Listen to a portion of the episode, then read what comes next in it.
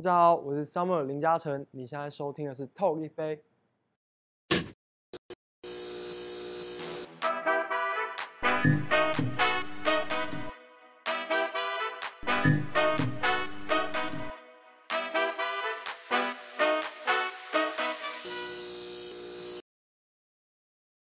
欢迎收看 Talk 一杯，我是主持人郑伟博。今天来到我们这一集，这真的是颜值天花板，不只是这个男明星是天花板，然后我们这个女贵客也是这个在我们 娱乐圈的这个老板等级当中的颜值天花板。所以话不多说，我直接先为各位介绍我们这个长幼有序。所以先介绍就是一零娱乐的副董事长，也是我多年的好朋友陈婉若，婉若姐。Hello，伟博，Hello，大家好。再来呢，就是这个哇，人气爆棚，而且在最近大家可以在 YT，在各种社群网站跟大众媒体都可以看得到，就是这个当代的新的偶像的 icon 林嘉诚。耶，伟博哥好，大家好，我是 Summer 林嘉诚。对哦，真的我觉得非常开心，今天可以邀到我们这样算是两代同堂吗？对呀、啊，差不多了。但是很高兴的是，因为婉，我想嘉诚应该很难得有机会可以跟婉婉若姐好好的在节目上面 聊一聊，然后去分享一下这些年的这个心路历程。然后我们也可以从婉若姐的身上的这个高度去看待，在每一个时代，我讲都需要偶像，可是偶像究竟是怎么炼成的？所以你们的交集跟这些年这个交集到底是怎么来的？先跟我们所有观众朋友介绍一下好不好？呃，伊林其实就是每一年我们都会办一个比赛，那这个比赛就特别针对年轻人，如果他如果喜欢的话，他就可以进入这个产业，然后也希望给他们一个正当管道，就是伊林的璀璨之星。那嘉诚就是报名璀璨之星的选拔，而且我记得他报名了两次，对不对？哦、你要不要自己说？哦，因为我第一次的时候就没有选上，嗯、然后我想说，其实那那时候第一次没有到特别难过，嗯、因为那个时候是我人生中第一次。参加比参加比赛，然后其实也没有特别准备什么东西。然后第二次就是当中又再让自己变强了一些，然后再去参加第二次，然后就被很荣幸被选上。我觉得呃，喜欢演艺行业的孩子们应该都是有 passion、有热情，而且是有向前冲、想要达到这个目标的一个想望，所以才会让你想要在第一次可能失利之后。第二次再去参加，所以光这一点，我觉得要先来跟你 cheers 一下，然后这一点就应该要干一下。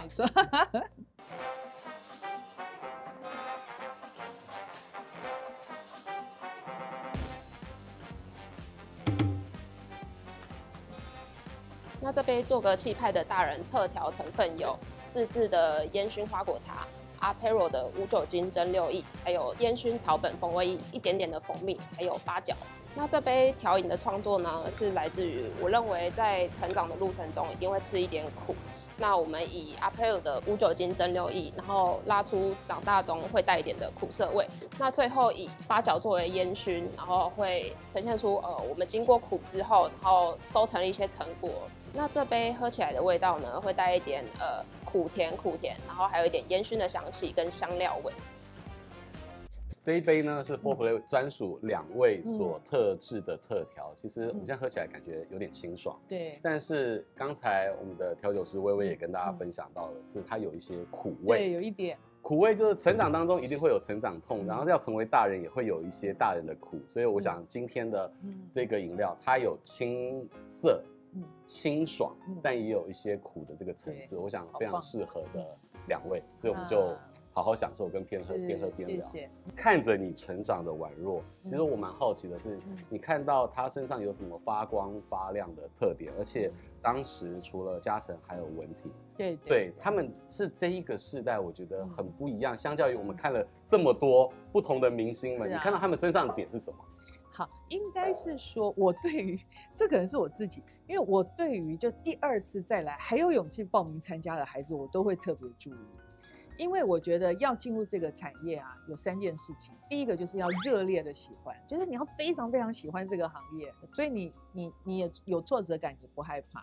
第二个就是你要坚持，就是我虽然很喜欢，而且可是我愿意坚持，对不对？有很多人他很想当明星，他很喜欢，然后但他喜欢的热度就是维持三天。然后过去他就过去，所以第一个他有那个热情，第二个他很坚持要做下来。那我觉得第三个要累积就是他的专业。所以我那时候看到他，我就觉得说，哦，第二次的时候我就说这个孩子一定要给他一个机会。而且不只是帅，就是我相信从我现在这么近距离看到嘉诚，他呃有很好的外形，然后很有礼貌之外，其实他还没有世故跟油条。对对对，对，我觉得宛若你我们要好好聊一下这个你现在最珍贵的宝藏。对对对，这个其实很重要，因为有很多有很多年轻人不懂，他以为说要来要变很老练，或者是要讲那个，可是其实不是，因为老练跟跟练习那个都。之后都会有，对，但是青涩跟那种那么单纯的样子是非常非常难得的，所以我那时候就说，哎，还保留那个就是有一点青涩，然后害羞，然后喜欢，我觉得那个样子是是一种特质，就会让人家很很喜欢。那在这样的一个旅程当中，其实你有好的 partner，可能是竞合关系呀，嗯嗯嗯嗯、很重要。文婷好像就是一个这样的角色的存在。那其实我们。一直以来，从比赛开始就很像羊奶，跟绑在羊奶上面玩具一样，就我们两个都是绑在一起卖的，所以，所以就我们常常会拿来比较。但是其实我们两个，两个两个人都知道我们常常被拿来比较，但是我们的关系就是变成是一个良性的竞争，然后我们也同时也是很好的朋友。就是以前在培训的时候，我从他身上学到的点就是他很认真，那我就会觉得说，哎，他那么认真，那我也要比他更认真。就这种、就是说，当你参加了比赛，到要成为真正的有团体出来，嗯、它是一段过程。嗯、那这这个曾经也历经到了是没有办法成团的。那这三年你同时又要训练，但是有有没有那种看不到未来的那道那道光的时候？哦，有，就是那个时候参加了三年的培训嘛，然后最后因为各种原因，然后就是没有出道。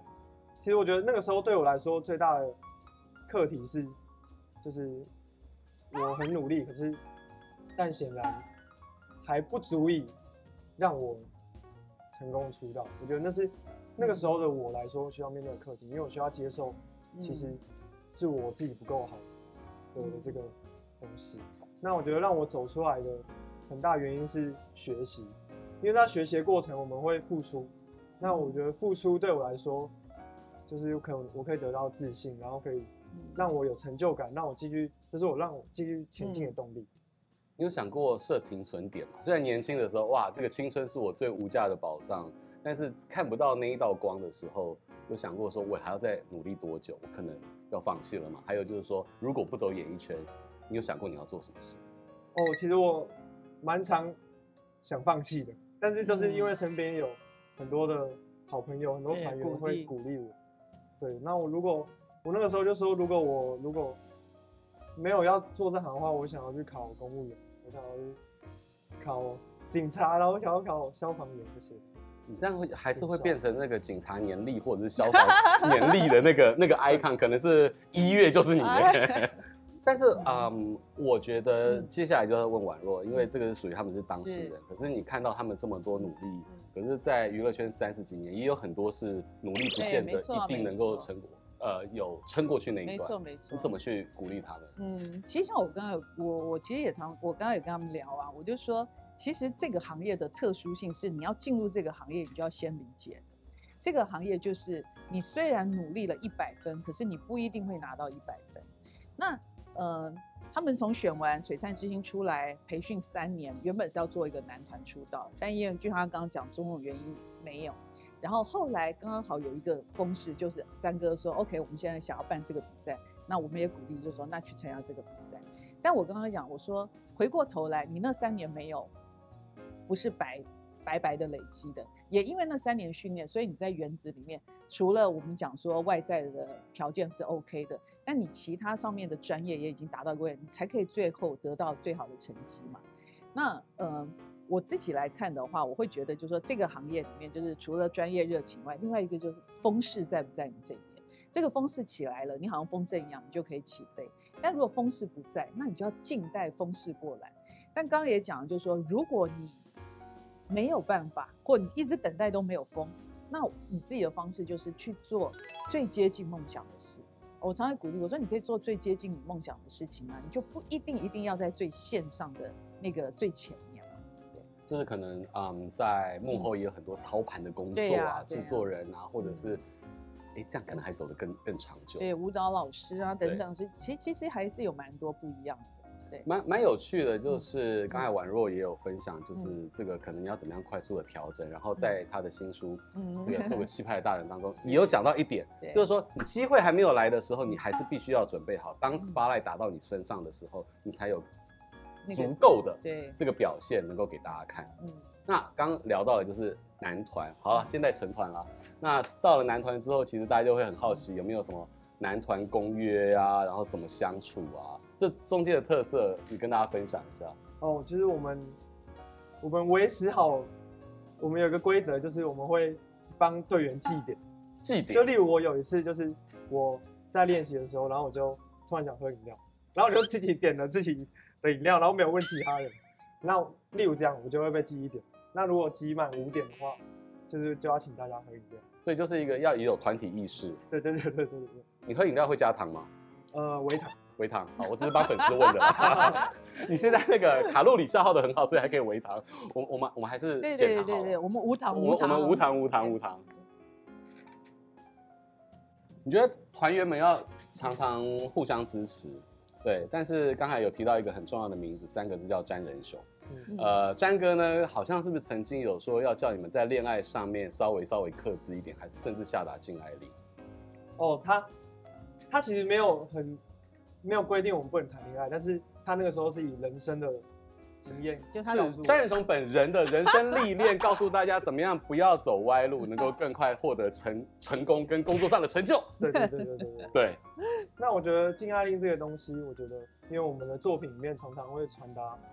就是鼓励大家要勇敢的恋爱，然后勇敢的嗯生活。嗯、那我觉得，如果我当真的有对我们好的真爱来临的话，如果我们刻意去避开的话，嗯、那我觉得我们传递这些给观众就会变得很没有说服力。对，除了就是我刚刚讲的团体意识，然后气点买饮料要有这个就是团队的这个概念之外，嗯、你觉得团员们之间还有哪一些比较暖心的一面？我觉得是因为我们其实早上。几乎每天都有工作，那早上装法的时间都是很早，那就是有时候会让我们自己选时间。那团员就会，如果可以让我们自己选时间的话，他们都会把最最晚的时间留给我，因为他们就知道我家里住比较远一点，所以我就觉得哦，这个真的很这个很暖心。那你算是团队当中的什么样的角色？班长、副班长、卫生股长、风气股长、纠察队长、服务股长。我现在是风气股长。风气股长，因为我自己是。蛮容易会紧张的人，所以我们在就是假如明天有一件事情的话，我就一直想，一直想，一直想，就很难会很难会分心。那我们排练的时候，有时候就是我会一直紧张的那个状态，然后就希望大家保持专心，我们赶快把这个弄完，然后我们就可以放心。我希望你今天来到我们节目当中是一个超级不紧张的状态，有宛若姐陪着你。就是因为我陪着她，所以她超级紧张。喝一下，喝一下，好，松松一下，松一下。好。所以我刚一直跟她说轻松聊天啊，轻松聊天。我们本来是想要帮助你不紧张的，没想到邀请到一个让你紧张的姐姐。越来越开了，越来越开了哦。好，小时候的胖不是胖，嗯，对，你以前曾经我看到那个照片也是觉得，哎，好健康啊。他的那种是。阿嬷妈妈会觉得这种体重刚好，但是我们以娱乐圈的观点来讲，over，对，怎么样的让他成功的瘦下来？你有想过你瘦下来是现在这种俊俏的状态吗？其实那个时候从来没有想过，而且我小时候就是因为很胖嘛，然后跟喜我还写情书给喜欢的女生，然后我记得很清楚，有一次是我写写情书，还去书局买那个十块钱很精美的那个卡片。然后我送给国小的时候送给我喜欢的女生，然后他就把它撕烂了，他现在后悔了。你现在后悔了？对，你现在有什么话要跟他讲一下吗？希望你现在后悔。开玩笑，开玩笑。所以就真的是被当面撕烂，好可怜哦。然后那时候其实受伤受伤。那真正让你就是哎要转型了，然后要这个把外在开始顾好的那个时间点跟关键是什么？其实那个时候是因为我高中的时候，然后有寒那个寒暑假的时候会去打工，然后打工了，因为打工的关系，然后一天就你也只吃三餐，然后你要一直走来走去，然后那个时候刚好就长高，就变瘦，然后有小小变瘦之后就开始尝到甜头，成就感觉得哎、欸、这个照镜子又变帅了，变变帅，然后又觉得变健康了，嗯、呼吸没有那么的那个，不是呼吸都变胖了，对不对？就是就是就是觉得呼吸啊没那么喘，也变轻盈。嗯他呼吸会喘的感觉，像我们这种中年人变胖才会遇到的状况。我应该，我觉得你应该不会遇到。我小时候真的是会喘。哦，你小时候也真的会。对，然后加上又有一些过敏什么东西，然后真的变瘦之后，都这些东西都有改善一些。那就是开始尝到甜头之后，就会开始越来越往那个目标前进，所以就一直到现在。它就成为一个正向的循环啦。所以你现在也觉得你现在呼吸很轻盈了吗？对对对对对，现在还蛮轻盈。那你自己呢？就是在娱乐圈，你有什么样的标的，或者你觉得，哎，这个是某种程度你学习的一个目标？我觉得我很喜欢一个歌手，摇滚歌手叫 Machine Gun Kelly。嗯。OK。因为他在我心中，他是一个很坚强的人，因为他很常做一些事情，然后被骂，然后甚至表演的时候、演唱会的时候还被人家丢酒瓶什么，但是他也是很坚强的，可以。站上舞台表演，然后传达他自己想要表达的理念，然后他的歌里面传达的都是年轻人不要害怕犯错，然后不要害怕受伤，要勇敢的活出自己的样子。我觉得他是我心目中的 rock star。生命的历程常常有非常多你没有办法预想的状况，就像说你曾经沉寂了三年，但是现在哎人气爆棚。你有没有想过，如果没有因为选秀，没有原子少年，没有现在爆红？你怎么样透过其他的方式让大家更认识你？其实我蛮感谢前面那三年的时间，嗯、然后我也其实我也很感谢子龙老师，嗯、因为他那个时候是他给我们资源，然后这样子培训我们、栽培我们，他真的是他一手栽培我们，一直到现在。嗯、那我很感谢前面那些经历。那如果是刚刚那一题的话，我想要，其实我有想过要当 YouTuber。YouTuber 对，因为我自己平常就是一个 YouTuber 儿童，我会在 YouTuber 看各种各式各样的影片。YouTuber 有很多种垂直类型哦，有知识型，有吃播型，然后有什么创造型啊？你觉得你你喜欢先一个一个来，你喜欢看哪一种类型的内容？呃，其实我什么都看，但是我最喜欢看的应该就是那种知识型。可是知识型的时候，我好像蛮难那个的，因为讲话不够流利。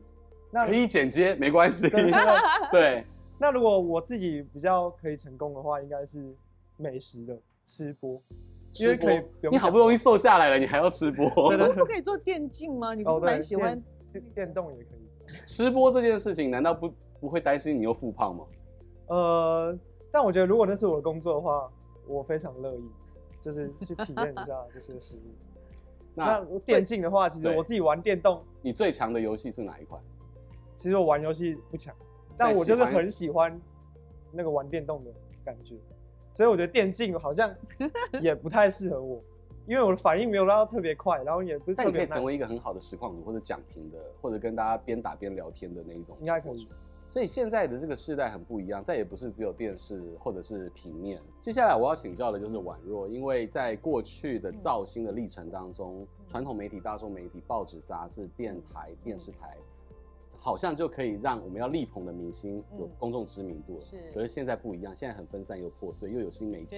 你要怎么样继续打造新一代的这些明星艺人？嗯，其实我们也常常跟他们讲，就是说新媒体，因为新媒体可以量化嘛，可以知道数位化。像我们现在几乎每一个月都要把我们每一个艺人在新媒体上面的数字反映给一些广告代理商啊这些，所以它还是一个比较重要的指标。所以我觉得几个新媒体，尤其是对年轻人来说，IG、抖音，他们怎么样去好好的经营他们，然后可以让他们很轻松跟粉丝对话，看到他们的另外一个面相，这件事情就相对变得跟以前比起来来讲的话，就相对重要非常非常多。对，对，但是我们在讲自媒体，它要自然，嗯，但是又不能够太自然，对，对对，它要有一点气化跟设计感，这中间的拿捏，你们对于操盘操盘者来讲。怎么样的去与时俱进？我觉得对于如果他真的有单元性或节目性的，比如说我们公司自己的，那我觉得他需要被设计。要不然的话，应该还是从年轻人的本质上面，然后有几个大的点有约束，其他的话我觉得可以开放让他们稍微自然一点。因为如果太就是一一被框住，我们是一个很容易被制约框住的年代，所以所以我们就觉得，比如说像像以前他们。呃，写的一些歌词啊，或者嘻哈在那个网络上，然后讲，然后我就说，这样这样好吗？可后来我想说，不行不行，让他们讲，不然如果让我们来讲话，一定就是那个一林真正棒啊什么的。如果要我们来讲话，就大家就就会变成是这样，就觉得你怎么可以你怎么可以讲说你你你是一个人呢？你最不喜欢唱歌，最不喜欢你要做艺人。可是后来想说，不同世代不一样了，我们也要跟着与时俱进。对对对对对对对，然后给他们开放空间，大的规范几条，其他就开放让他们去做。我真心为嘉诚开心，你不用讲，依林真正棒。再次感谢。两位，谢谢嘉诚来到我们节目当中，谢谢谢谢谢谢谢谢，也祝福你的这个新新路大放光芒，谢谢谢谢谢谢谢谢婉若，谢谢谢谢，我们要让他做个气派的大人，也谢谢大家今天的收看，拜拜。